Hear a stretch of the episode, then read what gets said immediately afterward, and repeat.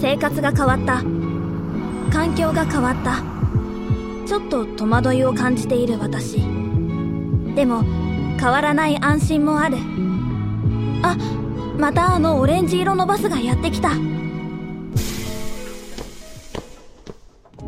私がいつも乗るバスは明治産業のラッピングバスらしい。ラッキーシートに座れたらその日はいいことがあるんじゃないかと期待してしまう。明日もまた乗れるかな？あなただけのプラスを提供する明治産業今回のゲストは札幌文化芸術交流センターの小山紗恵子さんです。小山さんよろしくお願いいたします。よろしくお願いします。あの、実は三好さんは昔からのお知り合いなんですよね。はい、あのもうかれこれ10年以あそんな上数える中でございまして、はいあのーというのがあの小山さん今もなのかな？アートスペーステトラのメンバーは今も？今も一応、はい。あですよね。、そうなんですね。そうなんです。ペトラさん以前番組でもね、はいあの、取り上げさせていただきましたけど。えええ、でも今、小山さんは札は幌いを拠点とされてるんですか、はい、そうですね。もう札幌に行って4年ぐらいは経ってます。はあ、そういうパターンもあるんですね、テトラさんのメンバーにはね。そうなんですよ。だかええらテトラは本当に多様な人たちが出て、えええ入ってを繰り返していくあの港みたいな場所だなとぱね。個人的にも思っていて、うん、僕もあの、あの、本当あの、な、仲間と言っても、まあ、実際入らせていただいたのは2年弱ぐらいだったんですけど、はいまあ、その頃に、まあ、非常に、さえちゃんとも一緒に、あの、なんか、あの、切磋琢磨させていただいた、はい。そういう中でございます。へえ、はいえ、じゃあ、その、さえちゃんは、うんさえちゃん。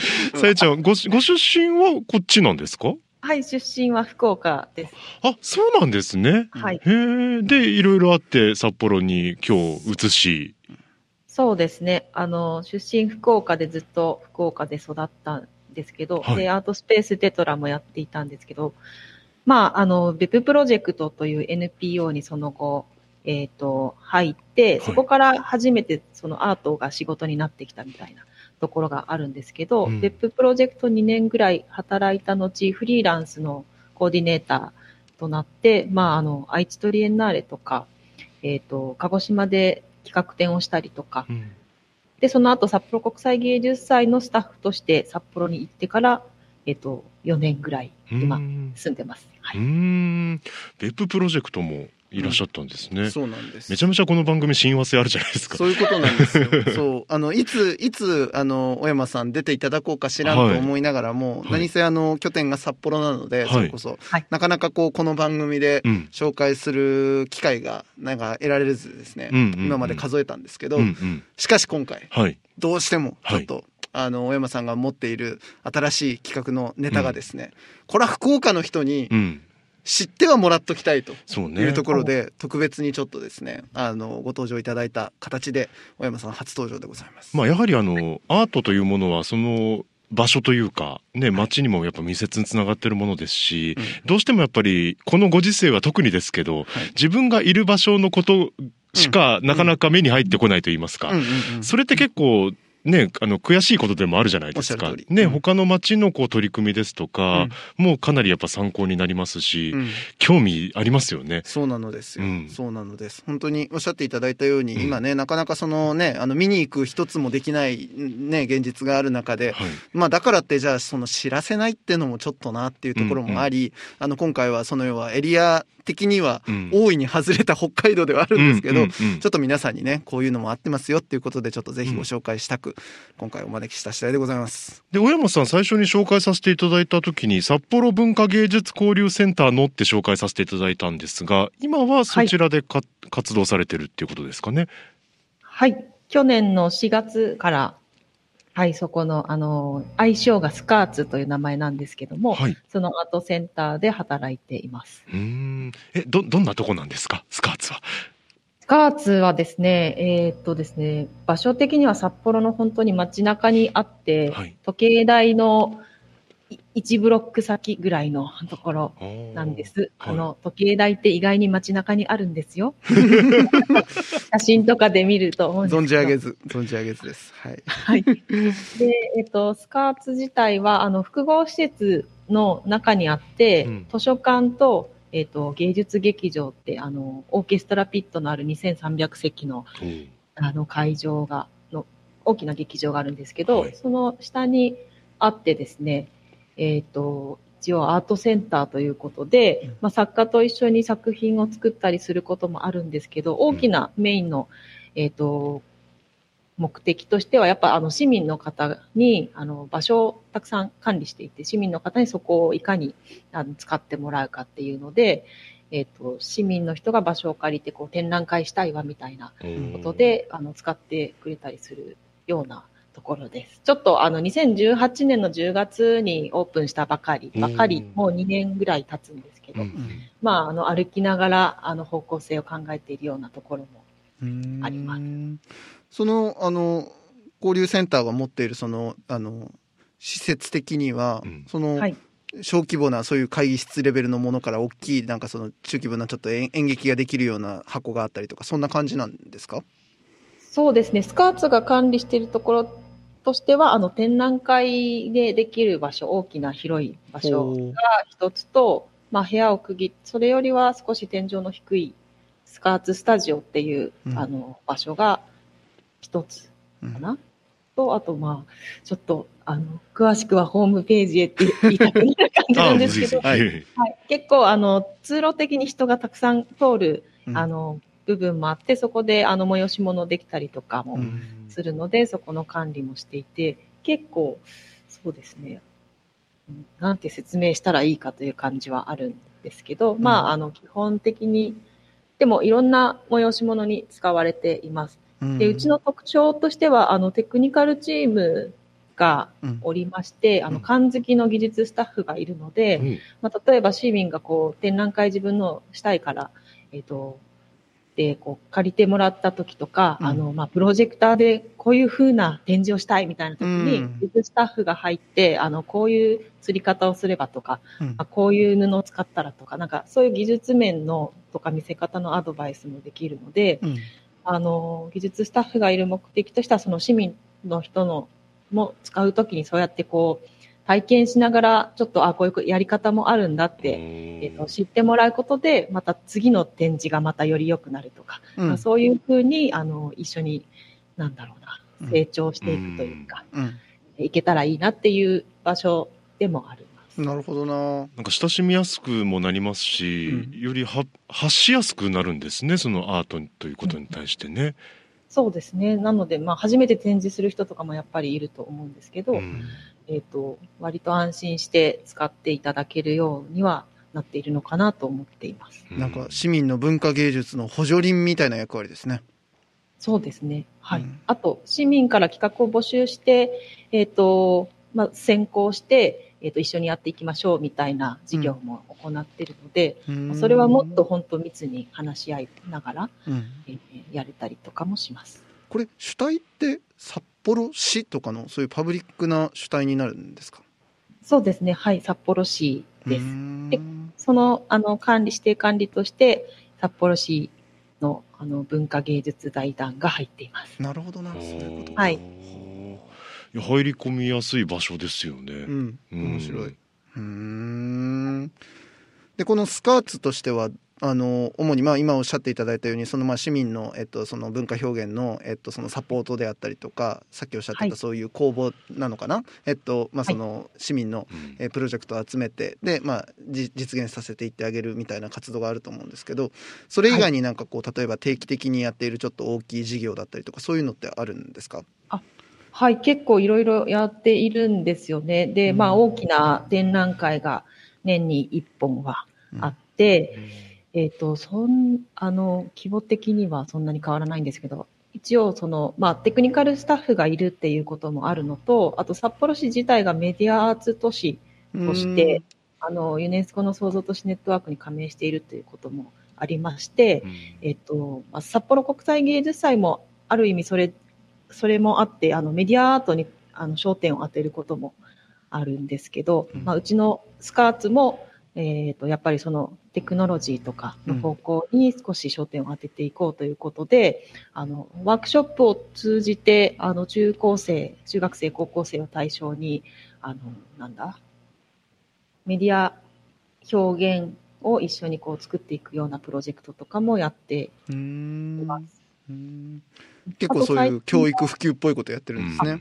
そうですね、はい。うん。あと最近は？ああと最近、最近はというか、あの、まあ、上に劇場があって、劇場とスカーツの間にクリエイティブスタジオっていう、えっ、と、まあ、中劇場のようなところがあるので、まあ、せっかく、あの、複合施設っていう特徴を生かして、一緒に共同してやろうということで、あの、まあ、去年、チェルフィッチュの映像演劇っていう、えっ、と、まあ、パフォーマンスと展示の中間のような表現を模索するような展覧会を、あの、一緒に、あの、劇場と一緒にや開催したりはしてました。うーんなるほど。なんかこれからのこう世代もねスカーツを通してまたアートが近くなっていくんですね。そうですね。結構、あの、公共の場所というか、うんあの、高校生とか中学生とかが勉強しに来るような、あの、座れる場所もいっぱいあるんですよね。うんで、お昼休憩に来られるサラリーマンの方とかもいたりするので、割で、そういう人がバンバン通る場所で展示を見せてたりもするので、結構いろいろな出会いを作れる場所だなと思ってやっています。なるほど。こ交流センターなので。はいですねなるほど。うん、わざわざ行くんじゃなくて、もうやっぱ自然にその中にあるっていうのがいいですね。そうですね。ううんん。だしなんかその複合施設のあの強みをうまく生かした設計になっているのがとてもいいですね。はい。な。そうで,、うんであのこのスカーツがですね、えっと仕掛けるですね、うんまああまたのプロジェクトの一つとして、はいまあ今日紹介していただくプロジェクトがあるんですけど、はい。これが、えー名前は西二丁目地下歩道映像制作プロジェクト。というものでございまして、これは一体小山さんどういうプロジェクトなんですか？はい。えっと、こちら、名前が長いんですが、もうそのまんま、そのまんまででしてですね、はいはいあの、西二丁目地下歩道という、あの、地下歩道があります。はい。これは、あの、まあ、開館の年、2018年から動き出していて、はい。ただ、あの、作家、毎年一組か二組にしていこうということにはなっているんですけど、うんまあ、一年、まあ、実際声をかけてからなので半年ぐらいになる場合もあるんですが、こその2018年度に、えっと、作品1個作ってもらって、うん翌年度の4月から上映をするというタームになっているんですよう。ーんはいなるほど。で、上映自体は、あの、会期を今のところ区切ってないんですね。うーんなので、2018年に作ったものと、2019年に作られたものが今、2020年度ですか、うん今。うんはいですね。はい2020年度は、えっ、と、今3作品流れているというはい。これはそのあの流れる順序とかっていうのはアトランダムに結構こうシャッフルして流れる感じなんですか？今のところ、シャッフルというか、まあでも、あのータイムラインを組んで、うんうんこう同じ時間、あ、なんだろうな。はい、あの、プログラムを組んで流しています。うん。で今のところ、あの、3作品、2018年度が1作品、うん2019年度が2作品で合計3作品うんなんですけど、もっと増えていくと、うんまあ本当、こう、通勤のたびに違う作品が見れるみたいなうん状況が作れないかなっていう話もしてます。うんそっかじゃあこれからどんどん増えていく予定ってことになりますよね。はい。はあ。で2021年度の話も伺いたいのですが、はい。その前に今までのね、そうなのですよ。ううんんうんこれまでどういう作家さんがどういう作品を作ってこられたのかをちょっとまず参考にお聞きしたいなと思うんですけど。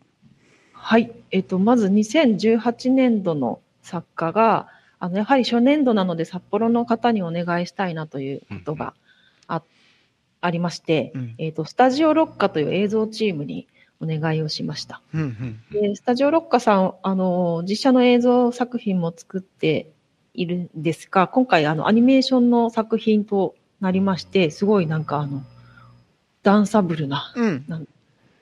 すごいカラフルで楽しい、楽しい、うん。なんか、とても素敵な作品になっています。はい。そして2年目はどうだったんですか？はい。はい。あの、もともとこのプロジェクトできるだけいろんなこう、えー、ジャンルというかメディアというか、いろんな映像表現を模索したいなっていうことがありまして、うん。えっ、と、初年度がアニメーションだったっていうこともあり、うん。えー次年度は、では、あの、実写で、うん。えーまあ、映画とかドラマとかというよりは、えっ、と、もっとこう、美術領域で活動している人にお声お声かけしようとうん。いうことになりまして、えー野口立花さんという、あの、写真家、いつも写真で発表されている方なんですけど、うん。野口立花さんと、あと、えっ、と、映像作品を作られている大木博之さんのお二人に、うん。えー作っていただきました。うん。はい。これそれぞれどういう作品だったんですか？えっ、とですね、野口さんは、あのうーんとですね、山、山？山、うん。えっと、うん。野口里香さんは本当あの作品、写真の作品自体がすごいこう光の粒子が見えるのではないかぐらいの、うん。本当に光を捉えるっていう感じの作家なんですよね。ほうほう。で、それは映像になった時に、あの、やっぱりその、すごく小さな存在を捉えるみたいなうん。ところが見えてくるなって私は思ったんですが、うん。あの、今沖縄に住まれていて、うん。で沖縄の山の中で、えっ、と、すごい、あの、小さな蝶だとか、うん。虫がこうくるくる糸に引っかかって回っているところうん。とかを、スローモーションですごくゆっくりうん。高精細な感じ撮っているんですよね。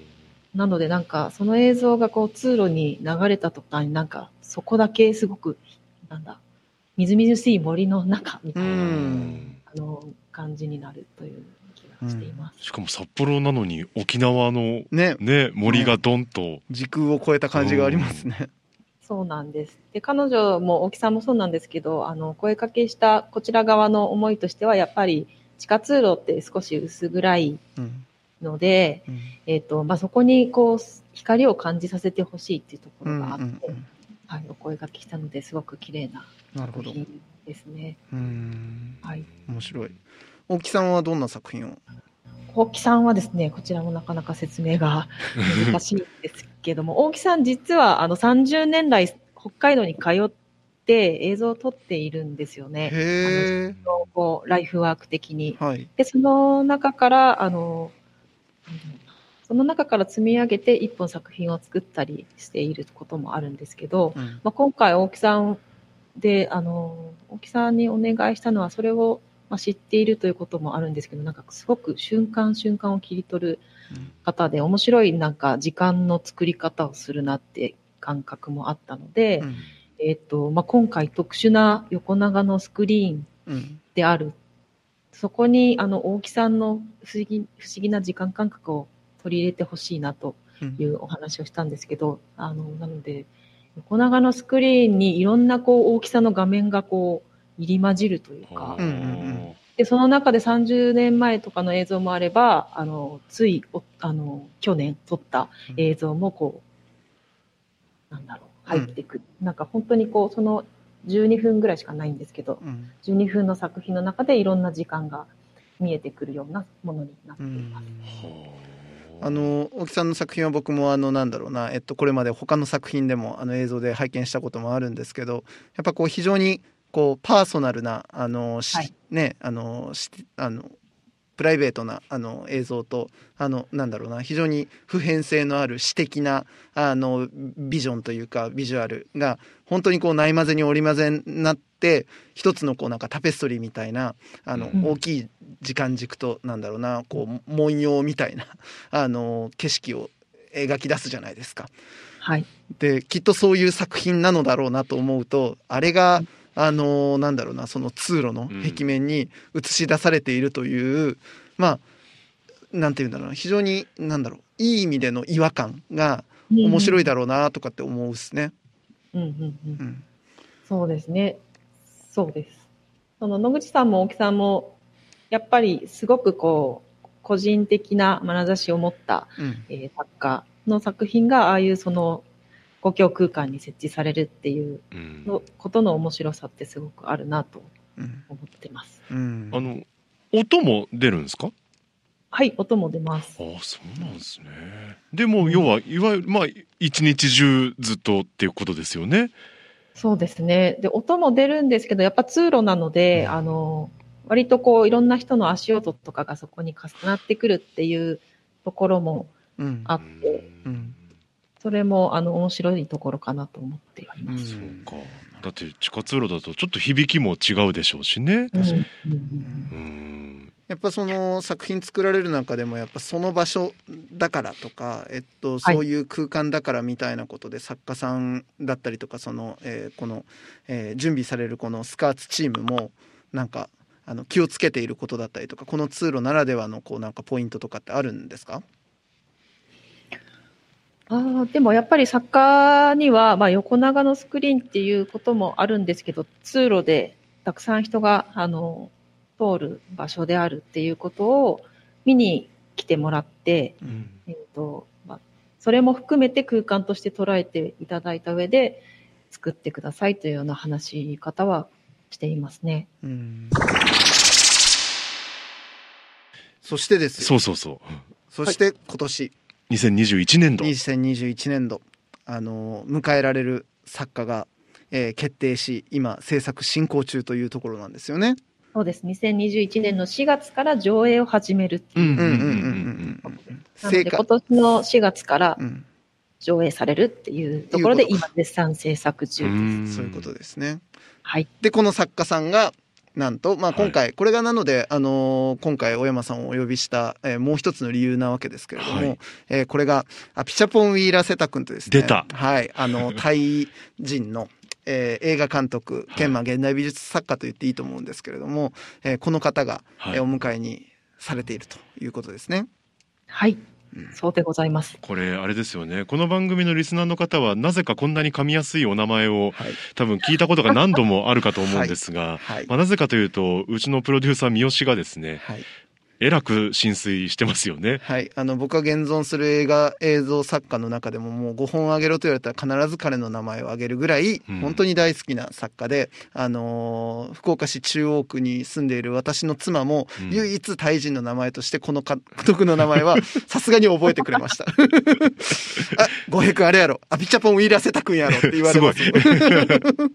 はい、そうなんです。はい。ででこの方を、えっと、今回お招きになられる。という。で、えっと、ちょっとまあリスナーさんに、えっと、あの、これが福岡に関連する理由はちょっと後で置くんですけど、えっと、まあタイ人の、えっと、映画作家やアーティストでございまして、うん。えっと、お年で言えば、えっと、40代の、えっと、作家さんですね。うん。で、もともとまあそのタイの、えっと、ご出身で映画を作り始められて、で、特にその実験映像的な、うん。えっと、アプローチで、えっと、まあ、その劇映画もだし、えっと、うん。実験映像的なその現代美術の映像作品を、まあ、両輪でずっと作り続けてる作家さんなんですね。うん。で、えっと、キャリアの中でそのシカゴに渡って、えっと、映画制作のことを学んだ後、うん。で、まあ、いろんな、えー土地土地で、えっと、こうなんだろうな、アーティストインレジデンスなんかもしていきながら、うん。で、えーまあ、えーえ映画制作を学んでいかれるわけです。うん。で、えー特筆すべきはですね、2010年かな、2011年かな、うん。えっと、2010年ですね、に、えっと、文味おじさんの森というですね、はい、あの、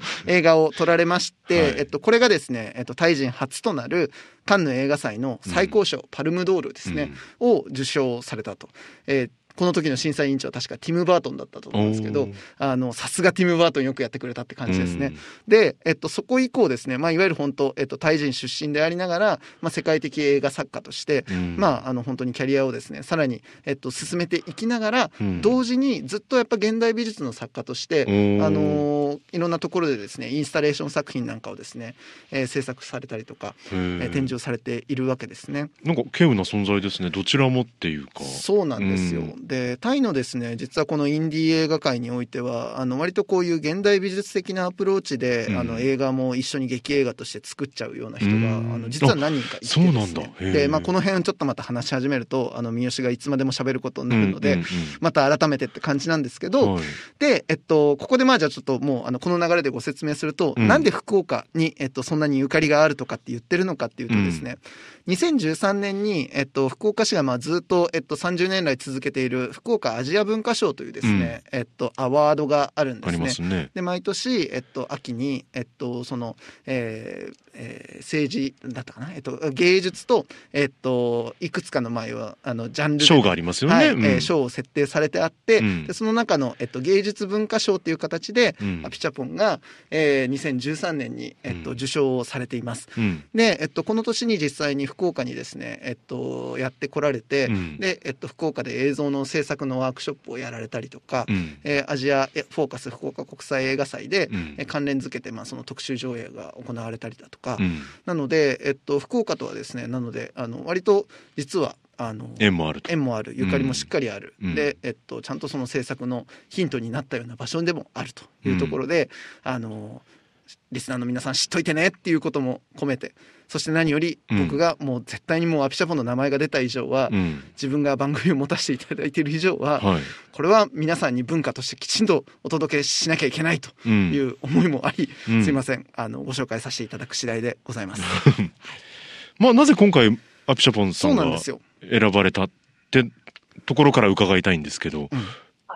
はい、えっと、アピチャポンはですね、やっぱあの次の作品として、えっと、まあ、ドキュメンテーションだったり映画のようなあのものをしたいなっていうところはあったんですけど、それより前に、あの、うんとですね、これも話せば長いのですが、まあ、スカーツのミッションとして、なんかこう、すでに札幌にあるいろいろな、その、なんだ光というか、いろいろな可能性だったりとか、あの、札幌にある活動をつないでいくっていうところもありまして、まあ、いろんなところと共同していきたいなっていうところがまず一つあります。で、話の中で、あの、アピチャポン・イラセタ君さん、イラセタ君さんがですね、2001年に実はあの、札幌に滞在をしているんですね。うんで、あの、まあ、この番組を聞いていらっしゃる美術に割と詳しい方々になるんでしょうか。まあ、ご存知かもしれないんですけど、うんあの、アーティスト・イン・レジデンスっていう取り組みが、あの、美術具業、業界じゃないんですけど、あの、美術の、あの、文脈の中でありまして、それはこう、あるさ、現代美術とか、あの、まあ、今生きている作家が、自分の本来拠点としているところではない別の場所に、まあ、長期滞在しながら、まあ、その土地の風土とか、人々とかの交流の中でいろんな影響を受けて、うん。作品を制作していくっていうアーティスト・イン・レジデンスって呼ばれている取り組みがありましてうん、で札幌にもですねそれを長くされされている団体があります。あのうん今 SAR という名前にあのうんなっている NPO 法人の方なんですが、うんでこの SAR さんがまだあの法人化せずに実行委員会だった時に、うんあの札幌アーティスト・イン・レジデンス実行委員会という名前だった時にあのまだすごく若いアピチャッポン、ウィーラセタ君、そんなにこう、外に名前も出ていない頃うんですよね。はい。に、あの、札幌にお招きしていて、えっ、と、滞在をしていた時があって、これがあの、アピチャッポン自身も、自身は、初めてのあの、アーティストインレジデンスへの参加ということで、あの、すごくこう、まあ、SAR の周りにいた学生さんとか、うん。ボランティアの人とか、町の人とかとすごい温かい交流をしていたらしくてですね、あの、アピチャッポンとその SAR の代表の柴田さんの、あの、割とこう、何度も、うんまあ、今に至るまでやりとりが続いているっていうこともあって、あの、今回その SAR の方に、えっ、と、ご協力いただいて、アピチャポンにお声かけして、えー、いいよというか、うん。あ参加していただけることになったという感うじでい。やこれはあの本当に僕今回なので、あうん。のアピチャポンにがそのプロジェクトに参加するんだよって聞いた時にやっぱり、えすごいけどなぜと思ったんですけど、うんそういうその文脈というか歴史があったんだなっていうのは、えっと、すごく驚きとともに素晴らしいなと思ったんですね。うん。あの特にその2001年って言ったら本当にアピチャポンのキャリア的にもまだ全然な頃なわけで、そこから10年後にまあそのカンヌの最高賞を取る監督になるなんて多分誰も思ってなかった中でね。あのその機会が生まれていた。でそれがまあ20年後の今、えっと、またこういう別の作品で結実していくっていうこういうなんかこうロングスパンのこの街の文化の歴史の紡ぎ方とかっていうのは、本当に本当に素敵なことだなって思うんですね。うん。あのよくぞなのでこういう,、うんこういう形であのプロジェクトにお招きになって作品制作を実現してくれたなと思ってもうそれだけでももう素敵なことだと思ってます。ということはあのまあやっぱりコロナ禍っていうのもありますので実際にやっぱり改めて札幌に来るってことは今難しいわけじゃないですか。はい。ってことはでももう街のことはある程度やっぱりもう彼の中にはあるってことですよね。まあ、街のイメージとか実際にこう顔が浮かぶ友達みたいなうんうん存在が、あの彼の中にはあったんでしょうね。で、うん2009年にも一度トークで札幌に来ていて、その時も、まあ当時学生だったけどもう出て社会人になってる人たちが、あ、アピチャポン、アピチャポンお帰りみたいな感じへでーすごいいい話。来てくれたみたいなこともその柴田さんから伺っております。で、あの、今回、あのですね、実は作品制作順調に進んでおりまして、うん。ほぼほぼあの映像としてはできている中で、えっと、マスカーツのサイトに作品についてのあのアピチャポンのコメントっていうのをうん。いただいたので掲載をしています。うん。で、あの、その、それがまたなんかとても優しいというか、まあやっぱコロナがあるので、うん。えっと、札幌には行けなかったんですけど、うんえっとまあ、彼の中でもやっぱりこのコロナ禍の中でいろいろこう、まあ、考えますよね。うん。た時に、あの、まあ、行けるところの友達には会いに行ったみたいなことが、あの、書かれているんですけど、まあ、この映像制作プロジェクトを構想する段階で、あの、札幌にで会った友達の、あの、ことを思い出して、あの、手紙を書こうとうん。思ったというふうに、あの、書いてあるんですね。うんなので、なんか、ああの、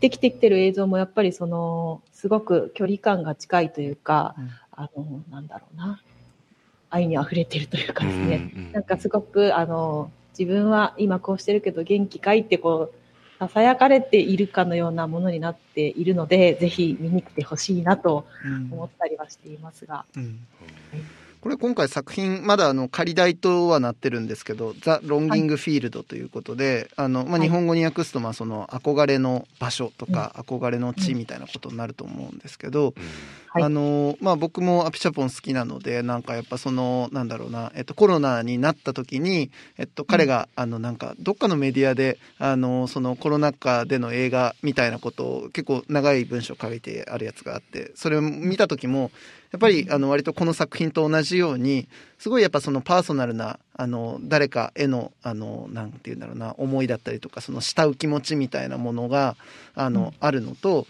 あのやっぱそのあのなんだろうなその眠れ眠れなかなくなったりしてるみたいなこととかっていうのとかが、あの書いてある中で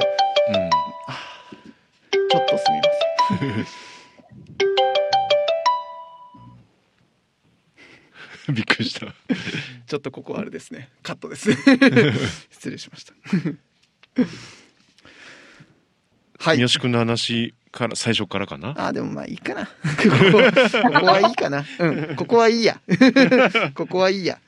うん。いや、でも OK です。あの、ロンギングフィールドだという感じですね。うん。え、あの、まだね、あの、皆さんの目には届かない時時期ですけど、その、え、ど、どんな作品とかって聞いてもいいものなんですかね？もっと具体的にと言いますか。そうですね、うんどんなどんなモチーフが取られていて、まあ、その要はどうなんていうんだどうどういう演出のものになってるのかとかってなんかおわあのお伝えになれる範囲でも結構なんですけど、教えていただけると。伝えられる範囲で言うと、えっ、と、まあ、すごく横長の画面っていうのを活かして、うんえっ、と、さっきプロジェクター4台っていうふうにお伝えしたんですけど、うん。あの、その横長の画面を3つに分けてですね、うん。えーで、3つの、これは難しいですね、説明が。3つに分けてうん、その中で、えっ、と、それぞれの画面で2つの映像が、こう、交差するんですよね。うん。ほーあの、上下に。上下にこう、はいはいワイプワイプみたいになっていくってことですね。こうなんだろうな。そうです。えっと画面が少しずつこうう上上からこうせり上がってきたり下がってきたりとか。せり上がってきたり下がってきたりするってことですね。そうなんです、そうなんです。それもすごくゆっくりな。うん。で、本人はそれはまあ、瞬きのようにとか、うん。えっと、劇場のまあ、幕が上がったり下がったりするようにうん。というふうに言ってるんですけど、本当にこう、眠りに誘うかのような、本当にこう静かな作品になっています。うん。うん。まさにこう手紙のような優しさが溢れてるんでしょうね、本当にね。楽しみですね。その公開はいつからどういう形にあのお披露目されていくものになるか教えてくださいませ。はい。えっ、と、こちら4月1日から上映が開始になります。で、今すでに流れている3作品にうん。1作品プラスして、えっ、と、4作品でプログラムを組んで流すという感じになるので、うんうんうん。はい。楽しみにしていただけたらと思います。これはちょっと福岡ね九州の我々も機会があったらうん。ね行ってほしいですよね。いやーだし私が弾きたい。そうですよね。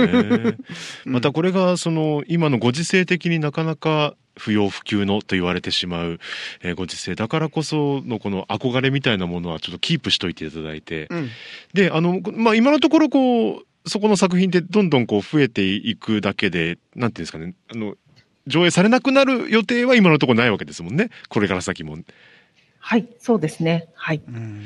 なのでもう機会見つけていただいたらもう行っていただいて。そうですね、うん。いつか我々が札幌の地を踏める日が来た暁にはうん。必ずやそちらの方に伺ってうん。作品をじっくり見るのだとうん。いうその憧れを抱いてね頑張っていきたいと思いますどうなんでしょうかこうアピチャポンさんご自身も今回の作品制作によってなんかご自身を顧みる機会にもなってらっしゃるのかななんて小山さんのお話伺って思ったんですけど、はい。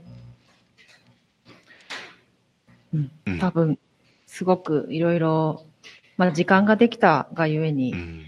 いろいろなことをじっくり考えた上で、遠くの友人へ向けたラブレターにしようというふうにうん。なっていったんだろうなと思っています。うん。楽しみです、ね。はい。必ずやあのコロナ明けた暁にはお邪魔させていただきます。はい。でリスナーたちもあのその憧れの映像をですね、うん。こうみんなで無双して、そうね、はい。今はね、はい。うん。その像を結んでいきたいと思いますなんか札幌の友人いる方ぜひ。本当ですね。羨ましいな、うん。お声掛けいただいてね。じゃあ最後に小山さんなんかあのー今後の活動だったりとかなんかあの、おしら福岡市民にお知らせしときたいことがあれば最後なんかガツンと言ってやってください。今後、今後、あの、いろいろ、今後ですね。あ、今後ですか？あ、ちょっと待ってください。これも言えることと言えないことがねありそうですけど そうですね。今、いろいろ頭の中にこう、進行中のものが浮かんでるんですけど、これ言ってよかったかな、みたいなのが同時にあるんですけど、あの、本当に様々な取り組みをやっていて、まあ、ここならではの展覧会を作っあの、ここというのは札幌なんですけど、札幌ならではのものを作ったりとか、リサーチしたりとかもしているので、えっ、と、ぜひ、ぜひ、Facebook とか Twitter とかでフォローして、情報を得ていただけると嬉しいなと思っています。札幌文化芸術交流センター調べてはい。SNS をフォローしてくれということですねはい。はい、かしこまりましたまたなんかちょっと面白いことあったら教えてくださいあはい、ぜひ、ぜひぜひお願いします。よろしくお願いしますお願いします。えー本日はありがとうございましたありがとうございました。あの発球があのシュートがあの音楽が僕たちに勇気をくれた。明治産業はスポーツそしてさまざまな文化カルチャーを応援しています。あなただけのプラスを提供する明治産業。